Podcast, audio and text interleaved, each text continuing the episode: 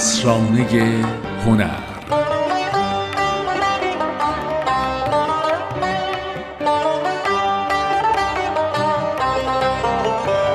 سلام. اینجا اسرانه هنره.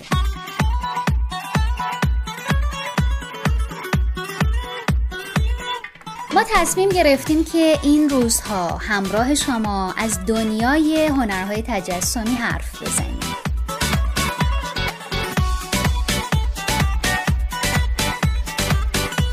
تصمیم گرفتیم در تاریخ 100 سال اخیر هنر ایران همراه شما قدم بزنیم. البته از اونجایی که این روزها با قطعیت نمیشه در مورد چیزی حرف زد شاید این میون به جاهای دیگه هم سر زدیم.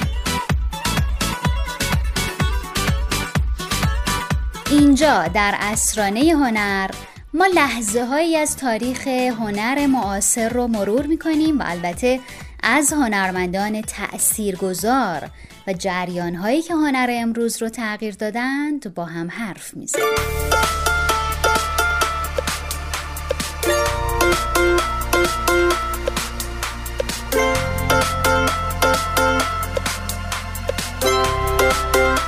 داستان اول روزنه ای به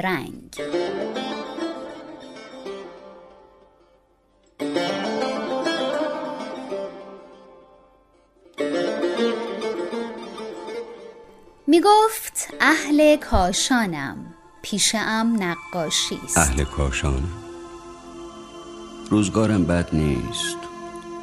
تکنانی دارم خورده هوشی سر سوزن ذوقی. فکر می‌کنم که این واژه ها به ذهن همه ما آشنا باشه. سهراب سپهری نقاش و شاعر شناخته شده سال 1307 در روزهای آغاز پاییز به دنیا آمد.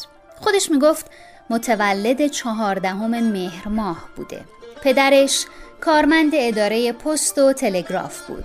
به گفته خودش پدرم نقاشی می کرد تار می ساخت و تار هم می نباخت خط خوبی داشت و البته مادری هم داشت بهتر از برگ درخت. مادری دارم بهتر از برگ درخت دوستانی بهتر از آب روان.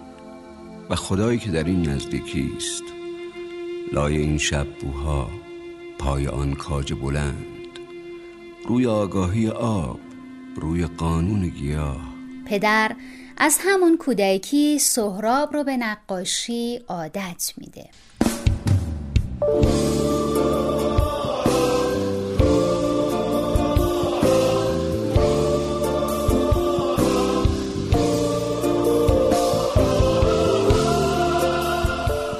سهراب سپهری سال 1332 از دانشکده هنرهای زیبا با دریافت نشان درجه اول علمی فارغ تحصیل میشه.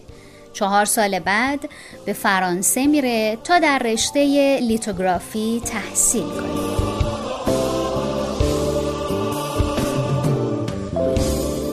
سال 1337 هم به ایتالیا میره و البته با چهار اثر در دو سالانه ونیز اون سال شرکت می‌کنه روزهای آخر اسفند سال 1339 به مادرش نامه می نویسه که مادر عزیزم شب عید به خاک هندوستان رسیدم. مدتی در هندوستان زندگی می‌کنه و بعد به ایران برمیگرده.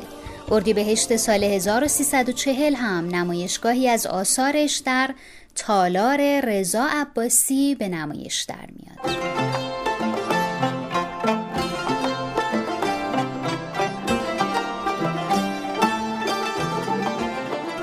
حسن شیروانی نمایشنامه نویس در مورد نقاشی های سهراب سپهری یادداشتی منتشر کرده و اونجا نوشته بوده میان اشعار و نقاشی های سهراب هماهنگی وجود داره و هر دوی اونها نموداری از زندگی واقعی هستند. زندگی هنرمندی که میان تاریکی آتشی افروخته و با اون آتش به سرنشینان سرزمینش گرمی و حیات بخشیده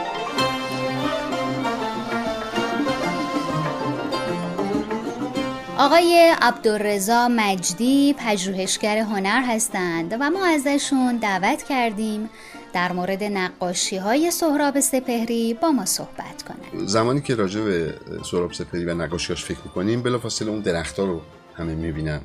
درختایی که تنه های درختیه که شاید شبیه بامبو به نظر می‌رسه. ما رو به ژاپن به چین و اینا می‌بره.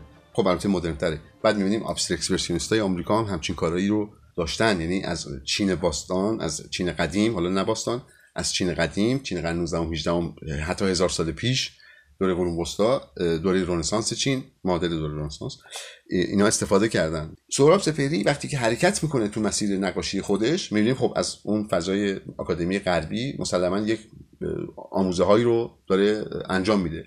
یک دوره ای هست که کاملا ساختارگراست شبیه کار موندریان هستش.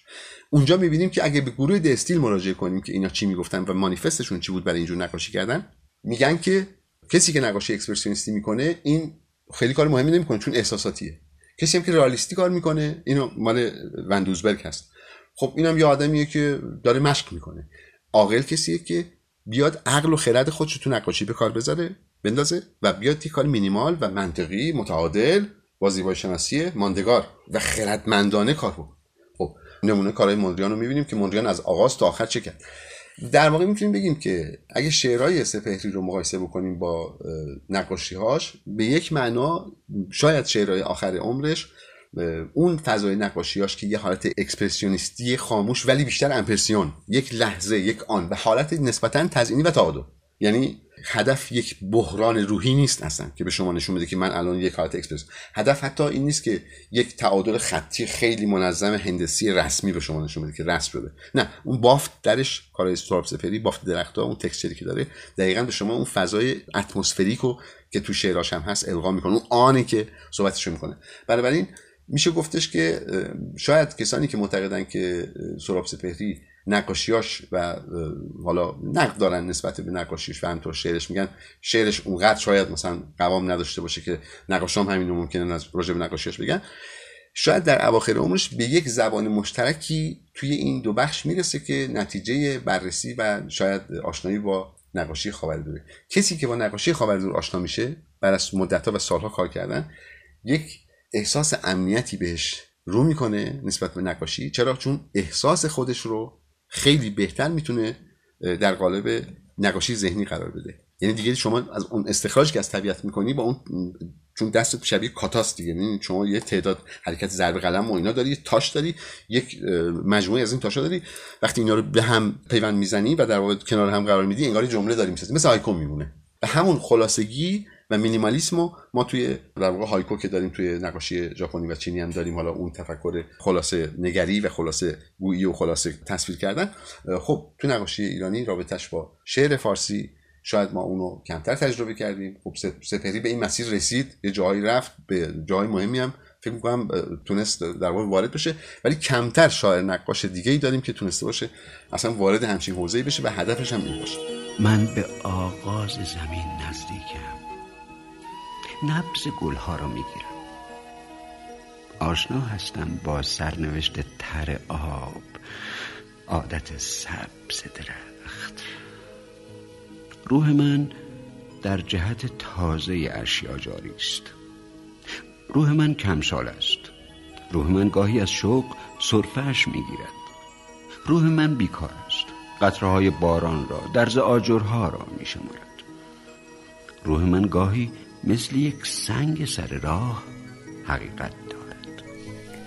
سنتگرایان گرایش سهراب سپهری به نقاشی های خاور دور رو دوست نداشتند و مثلا کسی مثل علی اکبر تجویدی همیشه آرزو می کرد که همان گونه که رسالت نقاشی ایجاب می‌کنه نقاشی های سهراب هم از آسمان شعر به زمین خاکی و مادی فرود بیان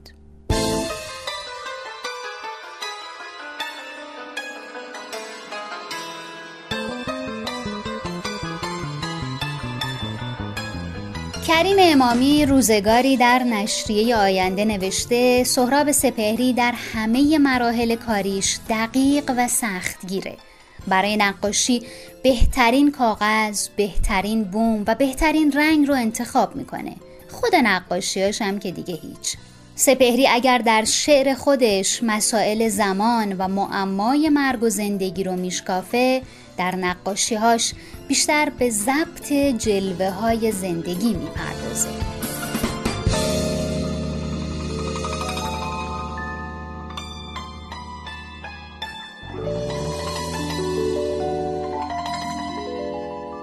اما سال 1359 و در روز اول اردیبهشت ماه در ساعت شش عصر سهراب سپهری بعد از مدتها درگیری با بیماری سرطان خون در بیمارستان پارس تهران دار فانی رو ودا میگه و در زادگاهش به خاک سپرده میشه.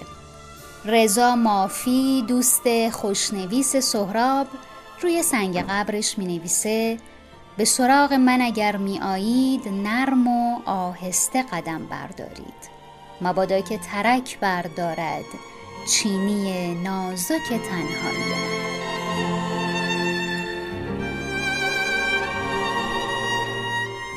اینجا اسرانه هنره و ما در اولین برنامه در مورد سهراب سپهری و آثار نقاشیش با هم حرف زدیم. روزهای آینده هم حرفهای بیشتری برای گفتن داریم.